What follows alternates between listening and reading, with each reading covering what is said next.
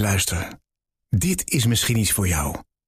Denkproducties presenteert jouw snelste bijspijkerdag van het jaar.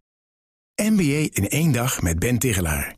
Ben praat je bij over leiderschap, organisatie, strategie en verandering in één dag. MBA in één dag met Ben Tigelaar. Schrijf je in voor 1 januari en krijg een tweede ticket voor de halve prijs. Zet je podcast even op pauze en ga naar denkproducties.nl. Perestrooikast. Een blik op Oost-Europa.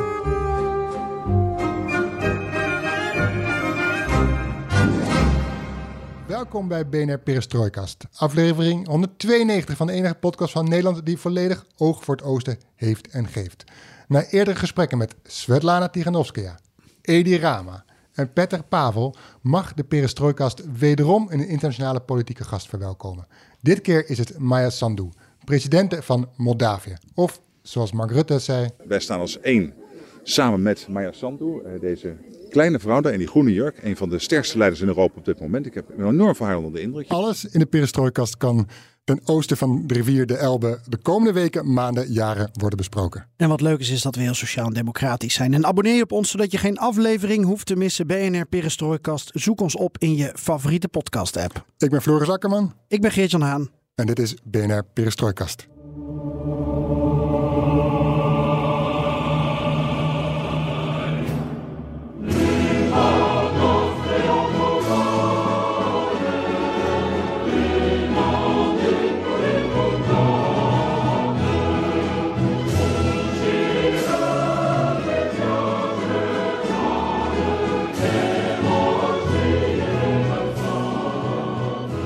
Wat wil Maya Sandu met haar land? Een land dat meer dan ooit aansluiting zoekt bij de rest van Europa. Een land dat ziet hoe buurland Oekraïne wordt aangevallen door Rusland. En een land dat zelf al meer dan 30 jaar een Russische bezetting kent in de vorm van Transnistrië.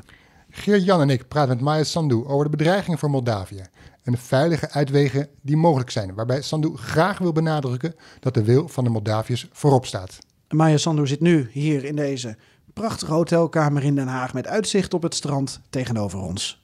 Dag, fijn dat u er bent. Good morning. You visited Mark Rutte, uh, our king, Willem-Alexander, the House of Representatives. Um, what kind of support are you seeking from the Netherlands? First of all, I'm here to uh, express my gratitude for the support we have been receiving. Moldova uh, did get assistance from the Netherlands over the last 30 years in our efforts to consolidate the democratic processes and the democratic institutions. I'm here to express my gratitude for the fact that the Netherlands uh, did support the decision of the EU to grant Moldova the EU candidate status. Uh, we are talking about extending our bilateral relations. We're interested in bringing more investors uh, to Moldova. Uh, we have been discussing about the security, of course, and we've been discussing about the next steps for our EU integration. I've been talking to uh, the authorities here about the progress that Moldova is making with respect to the EU expectations and conditionalities. And uh, for now, uh, your colleague, uh, Ukrainian colleague, Mr. Uh, Volodymyr Zelensky, um, the Russians want him dead or alive, if I might, may say. And the Russians are also not fond of you. Do you feel safer over here or in Moldova at home? Well, I do feel safe here, uh, and I do feel safe in Moldova. Of course, we are facing all kind of attempts by Russia uh, aimed at undermining our efforts, uh, um, aimed at not allowing Moldova to uh, become a strong democracy, not allowing Moldova to continue its EU path. Mm-hmm. But the will of the Moldovan people is to stay part of the free world. The will of the Moldovan people is to continue to build a democratic country. And uh, we know that we can survive as a democracy uh, within the EU family. Uh, we do see what are the risks in the region. I do believe that Russia will continue to be a source of instability for many years to come. Uh, that's why I keep saying that for us, the only chance to survive as a democracy is uh, to become part of the EU.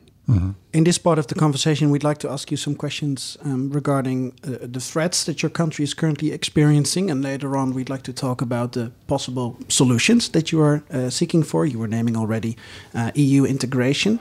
Uh, Floris, please take it away. Yeah, if I may say, um, as an introduction, Moldova feels a, a strong influence of Moscow. Uh, the energy uh, security is also influenced by Moscow, if Moscow wants.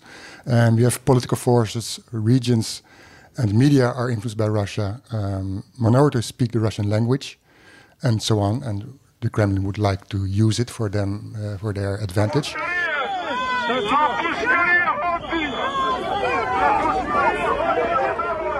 Um, at first glance, you would say Moldova is caught in a Russian web, and we would like to ask you in our questions uh, how can you your country get rid of it? Um, to sum up a little bit, I hope it will be a little bit fast, but you have two uh, disobedient regions, if I may say. Uh, one of it, Transnistria, there are Russian soldiers on the ground. You have uh, influence uh, in, in, your energy security by um, by Gazprom. There are people from Gazprom in Moldovagaz, for example. There's shares of, of Gazprom in Moldovagaz, etc., etc. You have politicians with Moscow connections. You have pro-Russian media websites, pro-Russian church. Russian language, pro Russian minority. Um, Were you aware of this? I hope so. um, are all these elements, these factors, uh, holding your country, your pro uh, European uh, Union course, uh, hostage? It is true that we're facing uh, many of the problems that you have mentioned, but it is also true that we are more resilient than a year ago, a year, a year and a half ago. Uh, for instance, we're less dependent on Russian energy. Uh, a year ago, Moldova was 100% dependent on Russian gas. Today, Moldova, with the exception of the Transnistrian region, does not consume any Russian gas. So we have managed to diversify our sources of energy. We continue to work on it. We're making investments. We're working hard on the energy security. But uh, there is proof that we can solve some of these problems very quickly. Uh, at the same time, um, there is, of course, the Russian propaganda and the disinformation, which uh, makes things more difficult. But we have a constant majority of people which support the EU integration agenda of Moldova. You can see it in the polls. You could see it uh, on May 21st when we organized the big uh, rally uh, when about 100,000 people came into the streets to show their support for Moldova's EU path. Uh, so we do work hard to uh, make the country less vulnerable, and we are being helped by our partners, by the uh, EU countries, by the international development partners, and, and this helps us uh, move quicker and, and become more resilient. Je moet je voorstellen, het, het gemiddeld inkomen hoofd van de bevolking is 500 euro per maand. en daarvan gaat, ging op enig moment twee derde naar de gasrekening. En dan ben je president. Nou, moet je kijken hoe dan, om dan de bevolking erbij te houden. Dat doet zij. Ja, ze is echt indrukwekkend. Ja. If we talk about Russian influence on your uh, energy security, you were saying that you quit uh, Russian supply of gas. If I'm not mistaken, the CEO of Moldova Gas wrote in March, this March, uh, that um, the supply of Russian gas resumes. Um, the the only gas consumption that happens today in Moldova is in the Transnistrian region, mm-hmm. which you know is a, a, separatist part of the country, which is not yet controlled by the constitutional uh, institutions of Moldova. But most of the population, most of the consumers on the right bank of Nistru do not consume mm-hmm. Russian gas anymore. Mm-hmm. How to deal with those Gazprom members sitting in Moldovagaz and the shares. Well, of, now of, that uh, we now that we almost don't depend on the Russian gas, this is not really an issue. Mm-hmm. Now we have to finish the project which is going to connect us uh, uh, with Romania for the electricity grid. And we have started to implement a big project when we came to power. This project is going to be finalized in two years from now. We are already connected in the ENTSO-E, uh, so we do have access to the EU market for electricity through Ukraine. The problem is that every time Russia bombs the electricity network uh, of Ukraine, we have blackouts in Moldova. But as I said, we're working on it, and, and in two years we're going to have full independence on energy. Yeah, you, you already mentioned it. There were some there are protests uh, for your government, but there were also protests against your government this year and earlier this uh, last year.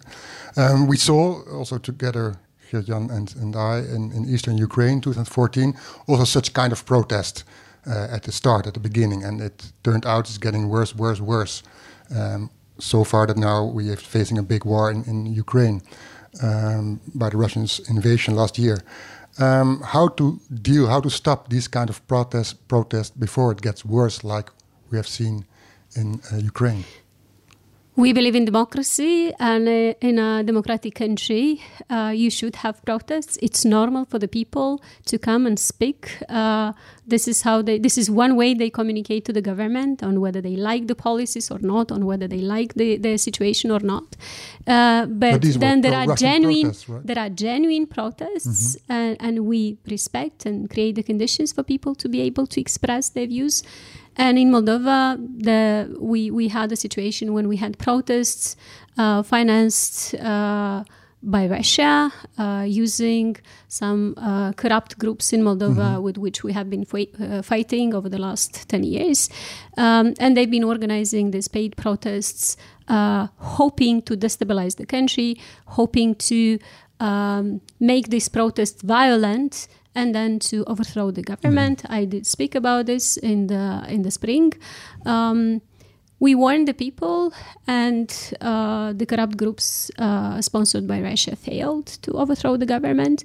It doesn't mean that this is not uh, this doesn't continue to be a risk, but it's not as big a risk as in the past. We are concerned with the fact that uh, Russian money continued to come into the country to uh, finance political parties and campaigns. This is illegal. Uh, we do have pretty good uh, legislation when it comes to financing political parties and campaigns, uh, but uh, the enforcement, of course, is still a chan- challenge. Yeah, it's, if you're saying political parties influenced by Russia, um, one of your main opponents is uh, Ilan Shor. Um, he's influenced by Russian, uh, uh, by the Kremlin, by Moscow. He's, it is said that he's via the FSB. Uh, they want him to to destabilize uh, uh, Moldova. How to get rid of rid of him? How to get rid of Mr. Shor? He's not my opponent. He's a fugitive criminal. He uh, was convicted in Moldova uh, to 15 years in prison for the participation in a big uh, banking sector fraud. He has been included in the sanctions by US, by EU, and uh, by other countries. Um, and uh, the justice sector in Moldova is working to uh, bring him to Moldova and, and to make him uh, respond uh, to sanction him for the for the corruption cases that he undertook. Uh, Kremlin decided to work with such people uh, against Moldova to undermine the processes in Moldova. And of course, this is not an easy uh, process to sanction all those people who uh, have been involved in, in corruption in Moldova. We are undertaking a significant effort to reform justice and to strengthen the capacity and independency of the anti-corruption institutions. This is our main commitment uh, towards our citizens, but this is also our commitment, uh, an important commitment uh, in our uh, EU integration path. So we're working together with the international partners. We're working to to strengthen our. Uh, uh, institutions at home to be able to protect uh, the citizens. Yeah, if, if we look to these Russian influences and we look to Ukraine, Ukraine is, has a tough policy right now against uh, pro-Russian parties. It, it's forbidden. Uh, black si- uh, websites are, are banned or, or disturbed. Um, the church they created their own church uh, a few years ago. Ukraine. Um, it, tries to say farewell to this Russian influence on every level. Is it not that? Why shouldn't you do such a policy? Well, but we are trying to uh, cut on Moldova's dependency. As I said, the energy dependency was pretty big before we came to power, and Russia kept uh, weaponizing to- to weaponizing media, energy. to- So now we're connecting to uh, to the European markets first of all, and I think we made a lot of progress in the last two years. We're learning to fight uh, propaganda and the disinformation. Uh, we just uh, adopted a law on establishing a special unit which is going to coordinate the activities of uh, all government institutions uh, to to be more efficient at fighting propaganda and disinformation. But we should uh, say it clearly that even sometimes even countries with stronger institutions than the Moldovan institutions fail it difficult to protect people from from the disinformation and propaganda. So uh, we are reforming our state. Uh, we are reforming our institutions to make them resilient uh, to make them strong so that we uh, could uh, more efficiently face the destabilization effect, uh, efforts that come from Kremlin. With what measures can the European Union help you, your country, against this uh, Russian influence? We want EU to know that we want to stay part of the free world. We want to have the chance to continue to uh, consolidate our democracy. And we have been benefiting from support from the EU. We hope to be able to continue on this path and uh, at some point to become part of the EU. We do believe in a fair and merit-based process, as Netherlands uh, believes. So we're very serious and very committed about the reforms that we need to undertake. Uh, but both uh, Ukraine and Moldova need the support of the EU, not just for the sake of supporting democratic and uh, you know attempts and, and the fight for freedom, but also because democratic and stable uh, Moldova and Ukraine uh, is good for the security of the EU, for the security of the continent. And then what kind of measures are you concrete thinking, which European Union can help? EU should continue to help Ukraine. Uh, Ukraine is defending its freedom, but Ukraine is also defending today Moldova and other countries in the region. And uh, EU should uh, continue to be open for the enlargement. Again, a merit-based process, but uh, we should continue the processes that have started last year and, and see a clear path for those countries which are really committed to uh, to adapt, uh, to adjust to the EU standards. Clear. Всім добрий вечір. Лідер фракції тут, голова Офісу президента тут, Прем'єр-міністр Шмигаль тут, Подоляк тут, президент тут. Всі ми тут, наші військові тут, громадяни суспільства тут, всі ми тут. So, um, I've been to your beautiful country a few times. Um, last time was in uh, in June during the EPC summit um, that you were organizing proudly, I have to uh, say. And afterwards, I had some interviews with some of your cabinet members. I met the Minister of Defense, I met the State Secretary of Energy, um, the the senior advisor of your Prime Minister on cybersecurity. So those are three very important topics if we're discussing uh, threats that you're currently experiencing. And when she was visiting the Netherlands um, in May, I also had the honor to talk to your former Prime Minister Natalia Gavrilița, and she told me that if um, Putin would have invaded Moldova the same way he invaded Ukraine, that the two of you would have stayed in Moldova. Of course. You say, of course, but why? Why so? Of course, your if your country is under attack. Yes, but we made some commitments to work for the people uh, in good times and in bad times. Nobody uh, could have imagined that we'll have to run the country during a war situation with a war at the border, but uh, we are there to, to lead the people, to help the people, and we would have to, to stay, as President Zelensky states, and it proved uh, very, very important because the, the resistance of Ukraine uh, probably uh, started because its leadership was there encouraging people and managing the most important processes. Can I ask you, did you receive an offer from one of your allies, Romania, America? Like, is there a script that you could go to another country and live in exile over there? There were some discussions, of course, but uh, I was not interested in these discussions. I was interested in what the international community, what other uh, our neighbors would do if Russia gets to our border, and how would they help the Moldovan people and, and the Moldovan state? That was the discussion that interested me. And now, would you stay in Chisinau? Of course, I'm the president of Moldova, and I have to stay there and, and do whatever it takes to uh, keep people safe and, and to help deal with all the challenges that we're facing.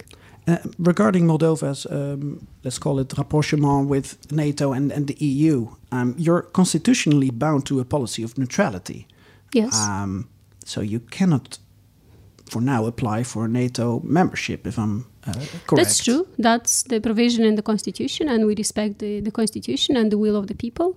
We do work uh, very uh, seriously these days to uh, increase the capacity to develop our defense sector, and I think we have made significant progress over the last two years. Of course, we cannot do miracles, but uh, with increasing the internal budget and with support from uh, development partners, uh, including uh, through our programs with NATO, but also directly through uh, with the NATO countries, we have been able to to increase the capacity of our defense uh, system. Yeah, for instance, Rob Bauer paid a visit to your country uh, uh, also last year, I think. Yes. Um, we know him because he's Dutch.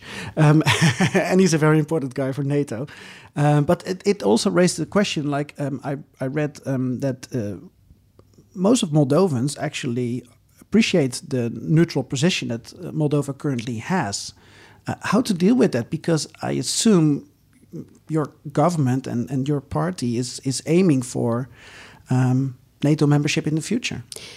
We understand the risks. Um, at the same time, the majority of the people in Moldova continue to support the neutrality, and we uh, can think of several explanations. On one hand, of course, is the Russian anti NATO propaganda, uh, which uh, people have been consuming for a long time. But uh, I believe more than that is that people believe that the moment we start talking about NATO, Russia will start bombing Moldova. So the fear of war, because Moldova is very close to the uh, to the war zone. Uh, when it started, we could hear the bombs falling on uh, Ukraine, but we could hear from Moldova.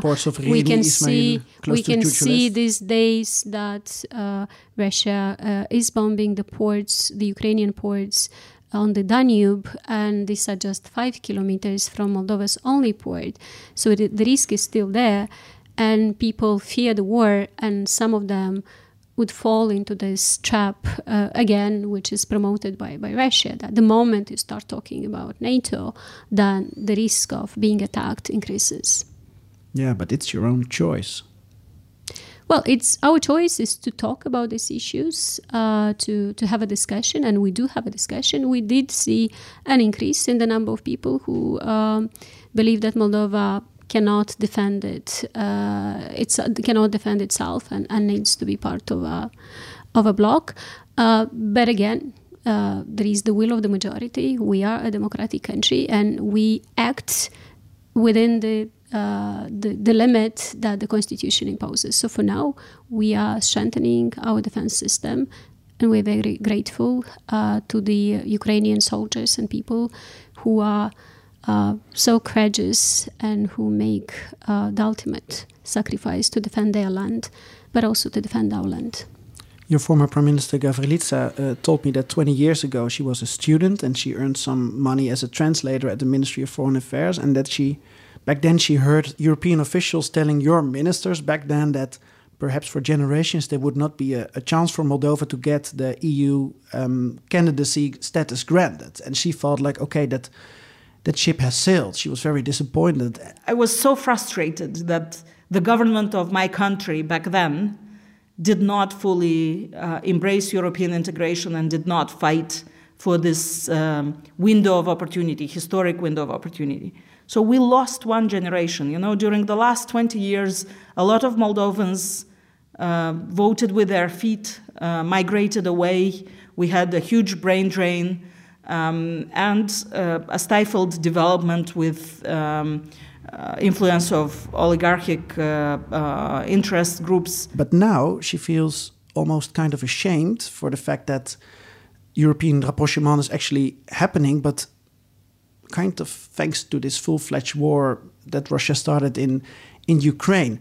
I was wondering, do you also struggle with these emotions?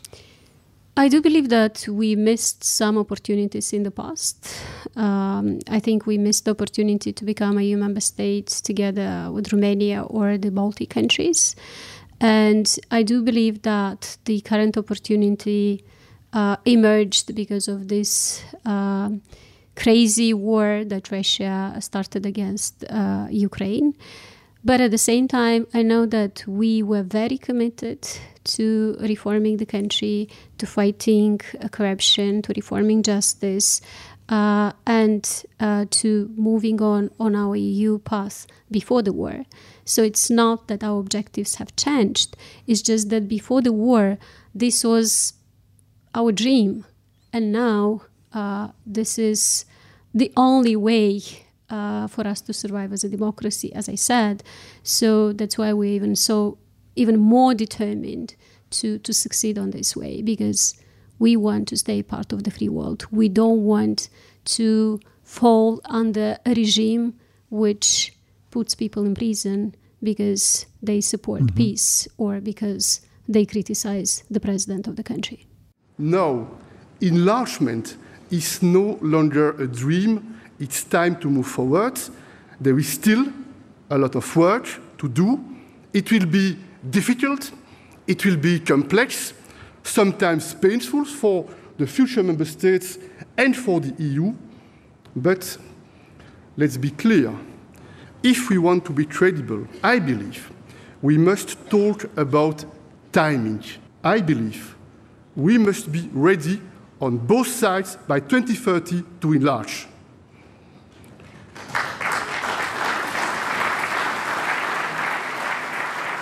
And now um, Charles Michel, President of European Council, is, is even mentioning 2030 as a target date for um, EU expansion. So maybe European rapprochement towards Moldova is now happening faster, even faster than, than we all expected.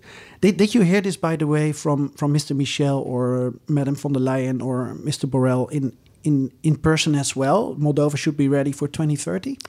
Uh, we were the first to uh, say that we can be ready, we should be ready by uh, 2030. This is our internal agenda, uh, our internal internal target, and I do believe that this is realistic. Um, and then, of course, we have to see when the EU is ready. But we have to focus now on our internal agenda, and, and that's what we do. And of course, we continue to talk to the EU uh, leaders, to the uh, heads of states and governments in the EU uh, countries, and we do uh, see a lot of appreciation for our efforts. Uh, for our resistance and resilience, and we're very grateful for the friendship and for the support. We're very grateful for the uh, Netherlands support. We're very grateful for the support of the Prime Minister Rutte, and that's why we're here today to continue to work on our cooperation. But in the Netherlands, there's always sentiment about new countries, um, EU enlargement, because um, Dutch people sometimes, or Dutch politicians sometimes, feel like um, these new members could slow down uh, progress in, in EU in general. Are you not afraid looking at the rankings and the indexes regarding um, corruption, prosperity indexes, that seven years it's coming too fast for Moldova, that you won't make it, and that member states will complain? Uh, I believe we share the same view as uh, uh, people in the Netherlands uh, that this should be a merit based system, that you need to make progress, uh, and only after that you can move on. And I have to say that we have been making progress because you mentioned uh, rankings in the international international rankings. Moldova has made a lot of progress in the last two years. Moldova has moved uh, when it comes to the free freedom of press from the 89th position to 28th. So today Moldova is number 28 in the world in terms of freedom of press, ahead of some of the EU countries. Moldova is 19th uh, 19 when it comes to um, uh, the gender equality. Moldova has moved up even when it comes to uh, perception of uh, corruption. Uh, Moldova has improved in terms of uh, justice sector reform. I'm not saying that uh, we are content with that. There is still a lot to do, but we're working hard on it, and and we really have the political will on one hand for these reforms, and we also have full popular support for this we both have one uh, final question for you. Um, yeah, time is running if out. May, if you may ask, um, uh, your country, like Geert-Jan already said, has a neutral status, and not member of the European Union, not member of NATO. Um, what do you expect from them, from those two organizations, if Russia attacks Moldova? We see that European Union and NATO is, or not NATO, but NATO countries are trying are helping uh, Ukraine. What do you expect from them if in such a case? Both should support Ukraine so that uh, this risk that you're talking about does never happen, does not materialize. Uh, I do hope they will continue to support Ukraine. Um, and we will be able to see uh, Ukraine recovering its territories, and we'll see Russia being stopped uh, from what it has been doing over the last one year and a half. Mm-hmm. Or is it good to have security uh, for security reasons, for economical reasons, to have a, a union state with Romania together? Again, Moldova is a democratic country. There are some people, there is quite a number of people who uh, believe that Moldova should become part of Romania, but the majority of people don't support that. So we respect the will of the people. Uh, we do have excellent relationships uh, with Romania. We do get a lot of support from Romania, and we're very grateful for that. But again, we have to act within the context which is, uh, you know, supported by, by the majority of the people. So my final question uh, regards recovering territories. Um, it's just a yes or no question, or you can elaborate on it for one or two sentences. Um, will Transnistria be fully controlled by Moldova between now and ten years again? What do you think? I do believe that we can see a geopolitical opportunity in the next few years, which might allow us to solve the conflict. It is very important for us to solve it peacefully. Uh, but Ukraine's victory uh, might provide this geopolitical opportunity for us to be able to uh, start solving the conflict. It's not going to be an easy process. I mean, it's not going to happen in three months, but uh, it can start happening uh, before uh, the end of this decade. So first economically isolate Transnistria and then finally politically get control no, the it. problem is now is with the Russian troops which are there. So this is the big uh, problem. Uh, the Russian weapons which are there from the Soviet times, and we have been uh, demanding from Russia to withdraw its troops and and to uh, agree to uh, utilize to destroy the weapons there for a long time. Unfortunately, Russia has not been uh, fulfilling its own commitments because it did commit in the past to withdraw its uh, troops from the uh, Republic of Moldova's territory. Uh, and speaking about neutrality, uh, Russia is the country which does not respect Moldova's neutrality because it has, even today, um, troops on our territory which are there against the will of the Moldovan people. Someone is knocking at the door. So we have to thank you for your time, thank President Sandu, and um, enjoy your stay in the Netherlands. Thank, thank you, you very much. Thank you very much.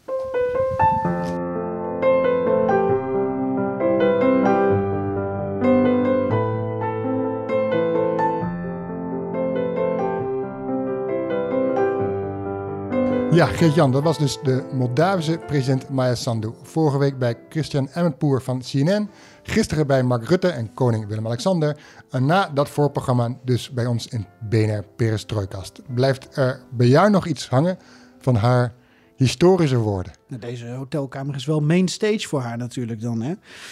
Ja, zo vlak na dat interview is dat moeilijk om allemaal terug te halen. Maar ik denk dat het wel bijzonder was om te zien hoe presidentieel zij probeert te blijven stuurt ze je nog een mailtje nu? Ja. Ja, oké. ze bedankt ons even voor het geluid, interview. Het geluid van die mop aan.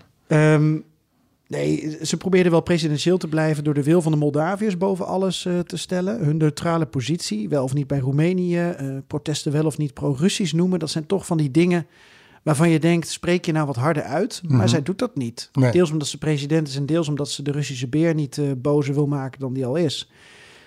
En, eh, en deels misschien ook omdat het zo is dat er ook mensen zijn in Moldavië die protesteren tegen energiearmoede. En niet alleen door Russische beïnvloeding. Ehm, moeilijk te zeggen natuurlijk. Ja. Er zit ook een zekere angst, denk ik, in, hè? Ehm, wat ik al zei. En ja, toch de vraag over eh, Transnistrië. eh, dat zij zegt dat het eerst politiek-militair moet worden opgelost, vind ik een interessante. Want er vinden op dit moment allerlei studies plaats bij allerlei denktanks.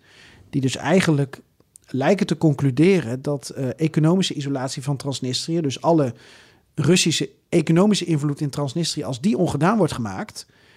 En Transnistrië ook eh, niet aan Rusland zelf vastzit. Ja, dat je op die manier eh, de Transnistriërs vanzelf ja, voor de keuze stelt. Wil je bij Moldavië horen, dan kan je hier blijven. Wil je naar Rusland, dan moet je daarheen. Maar niet langer hier op Transnistrische grond. Dus die, die gedachte vind ik interessant. Maar misschien dat zij nog Ja. eh, die studies moet bestuderen. Op het pad lijkt ze, lijkt ze nog niet te zitten. Want ze vertelde dat eh Russisch gas nog altijd in ieder geval voor eh Transnistrië bestemd is. Ja, maar er zijn wel plannen volgens mij om dat op termijn te isoleren. En het kan niet anders, omdat zij dus ook zegt binnen nu en tien jaar is Transnistrië weer onderdeel van Moldavië. Maar goed, misschien wil ze Ja. ook niet dat ehm, ja, wij in haar kaarten kijken. Ja, of via de oorlog gok ze erop misschien dat Rusland die oorlog verliest. En dat dat enorme politieke, geopolitieke consequenties kan hebben. En ook voor Transnistrië. Dat zou zomaar kunnen. Dus toch nog eventjes eh, ja, weer met die kaarten, kaarten tegen de borst. Ja. Was ze grappig? Net zo grappig als ons eh, Joost? Nee, ik begreep haar wel beter. Ik ook. maar goed, ehm, wel tijd voor een mop dan nu. Ja, maar we kunnen vanuit deze hotelkamer in Den Haag, die, die voor ons doen eh, technisch gezien vlekkeloos verliep, kunnen we eh, geen contact maken met Joost. Ehm, maar we kunnen wel Edi Rama laten horen. Dus dan Ja. is dat de moppetapper van de week. Hij is Mhm. de premier van Albanië. Kreeg deze week in het Sloveense Bled de lachers op zijn hand toen hij vertelde over eh, hoe ingewikkeld het is om in Rusland te leven. Want Rusland, dat is een land met zoveel verschillende tijdzones. Ja, en dan gaat er wel eens wat mis. Ja, briljant. Ja, ja, ik- ik snap hem. Ik vind hem grappig. Hij had hem nog iets beter kunnen vertellen. Maar Tuurlijk. ook het, eh, de interactie met de zaal, dat maakt het dan wel af. Dus eigenlijk verdient Joost voor zijn volgende mop ook veel meer publiek. En dan denk ik dat, Ja. dat ik er ook meer waardering voor kan uitspreken. Zeker. En als je dit, dit- deze mop kun je ook op, eh is ook een filmpje van, of je vast ergens op eh, social media. En als Edi Rama die mop heeft verteld, dan zie je hem zelf genoegzaam achterover zitten, een soort van schuddenbuikend lachend van, ik heb de zaal weer aan mijn voeten gekregen. Ja, het is een kunstenaar hè, eigenlijk van origine. Al weet ik niet of hij deze mop nou zelf bedacht heeft. Vast niet beter goed gejat dan slecht bedacht. Zo is het. I don't know if you heard about Russia having this negotiation to change to, to unify the clock because they have nine hour difference from one part of the other of the country. And the prime minister went to Putin and said, uh, Mr. President, we have a problem. I sent my family in holiday and they and uh, I called to tell them uh, uh, good night and it's already morning. They are in the beach. I called Olaf Scholz to greet for the anniversary, and they say it's tomorrow. I call Xi Jinping for the new year. They say it's already it's, it's still the old year. And Putin says, uh, "Yeah, it happened to me. I called Prigozhin family to say sorry for your loss. The plane was not taking off yet." Ja, briljant. Ja, ja ik, snap hem. Ik vind hem grappig. Hij had hem nog iets beter kunnen vertellen. Maar Tuurlijk. ook het, eh, de interactie met de zaal, dat maakt het dan wel af. Dus eigenlijk verdient Joost voor zijn volgende mop ook veel meer publiek. En dan denk ik dat, Ja. dat ik er ook meer waardering voor kan uitspreken. Zeker. En als je dit, dit- deze mop kun je ook op, eh, is ook een filmpje van, of je vast ergens op eh, social media. En als Edi Rama die mop heeft verteld, dan zie je hem zelf genoegzaam achterover zitten, een soort van schuddenbuikend lachend van, eh, ik heb de zaal weer aan mijn voeten gekregen. Ja, het is een kunstenaar hè, eigenlijk van origine. Al weet ik niet of hij deze mop nou zelf bedacht heeft. Vast niet beter goed gejat dan slecht bedacht. Zo is het. Paka. Heito. Калинка, калинка моя, в саду ягода, малинка, малинка моя. Als